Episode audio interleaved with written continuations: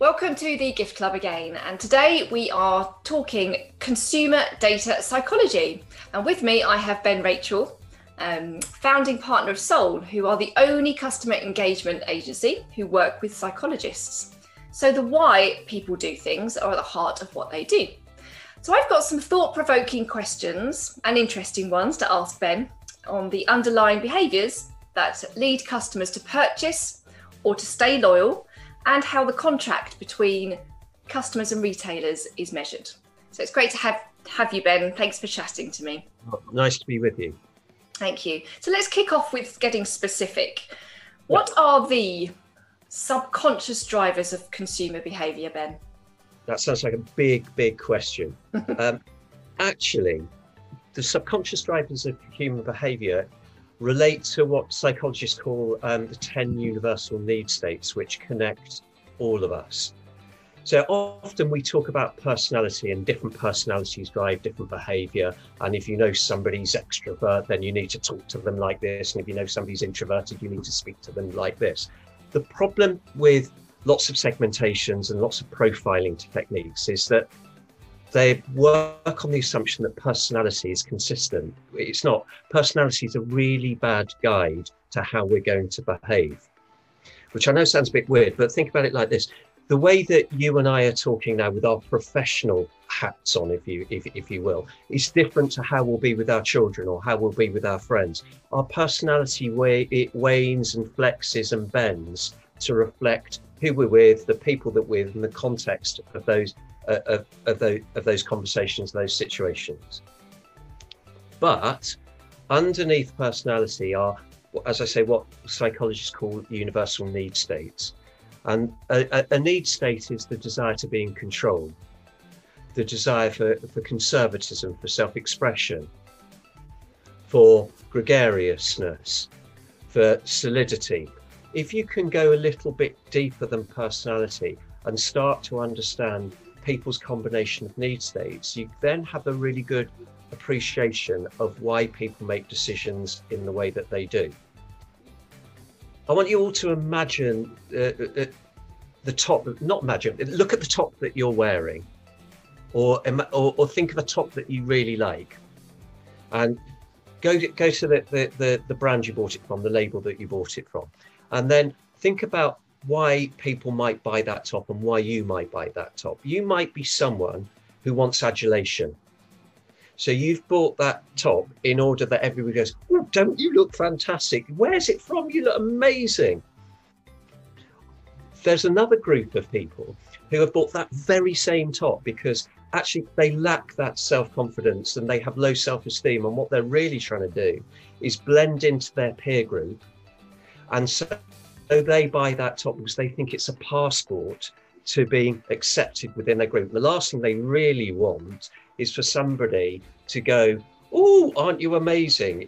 Uh, don't you look a million dollars?" They would find that that that a bit over the top and a bit overwhelming. But yet, two people are buying the very same item of clothing for very different reasons. Now, if you ask people in a survey why you've bought it, you won't understand. You won't find that out directly. If I say, why have you bought that top? You'll give me a whole bunch of reasons which will deflect from either your very uh, from your big ego or your small ego, if that makes sense. But with the help of psychologists, you can dig a little bit deeper and understand those non-conscious drivers of choice. And those non-conscious drivers of choice normally relate to the combination of need states that we mentioned earlier. So heading over to retail then, Ben, how yeah. should retailers be thinking about their data at the moment? You know, times are slightly different now. So, do you have any tips or advice, or what do you think retailers should be doing now? There's two types of data that you need to think about, and, and they correspond to two tasks really. It, any any retailer wants to be able to fulfill the immediate need of their customer.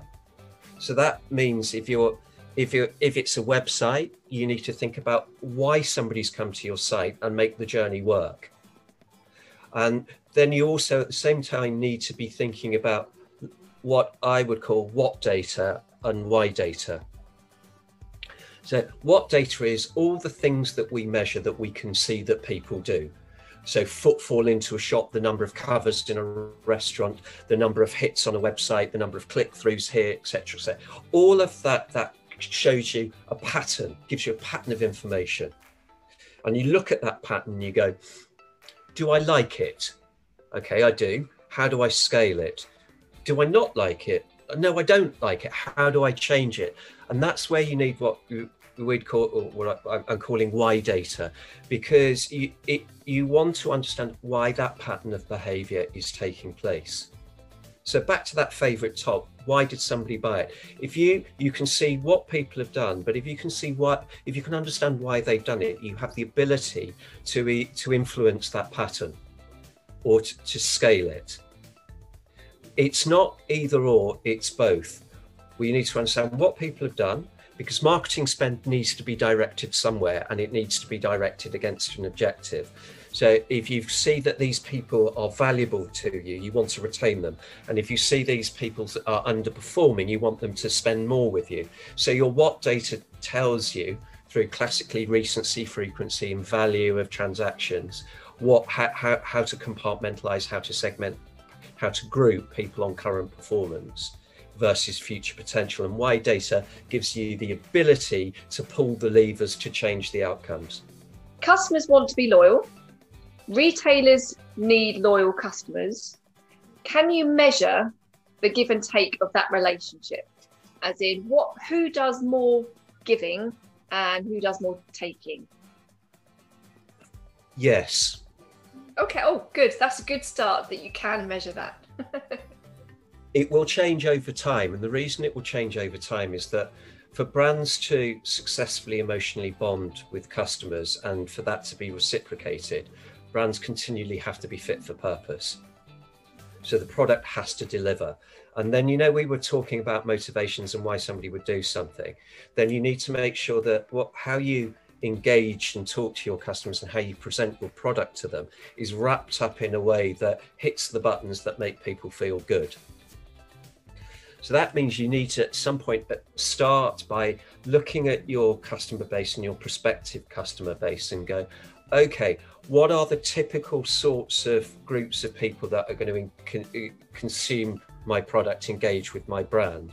What what do I need to be saying to those people to have their attention and to have them leaning forward?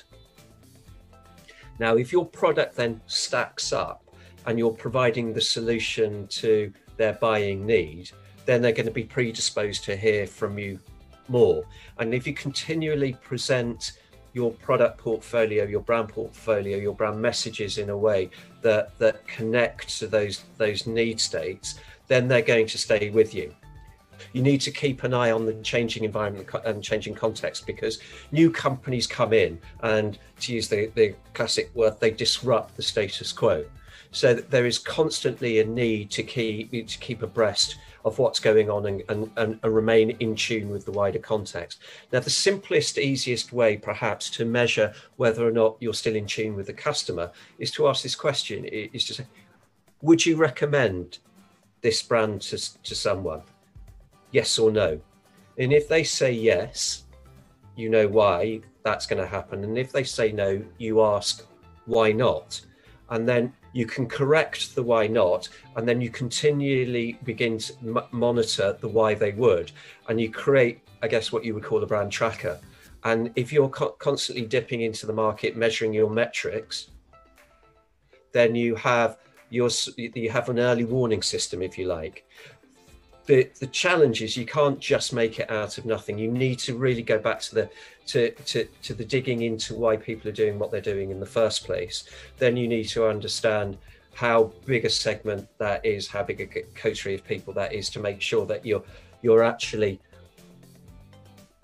uh, engaging with a big enough customer base for it to be sustained for, for your business to be sustainable really yeah. good summary of this i think in my head what you've said is that you, what you're saying is that um, emotional loyalty isn't just about love for a brand in that relationship, but it's about how well they're loved back by it.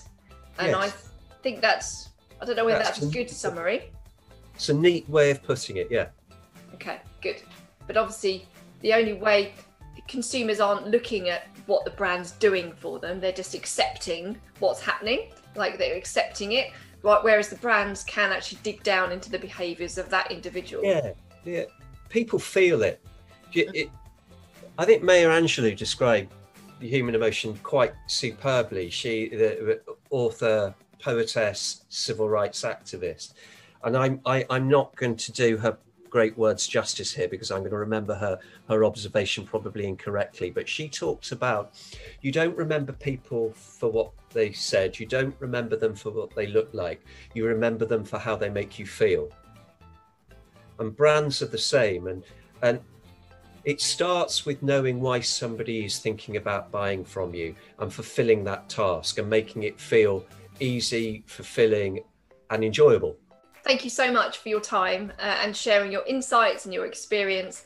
And I really, really do appreciate that you've spent the time to talk to me well, it, about it, the data and the psychology behind data. And I think it's I think it's amazing. Good luck with everything you're trying to achieve. It's all about patterns of behaviour. And thank you very much for having me. Very welcome.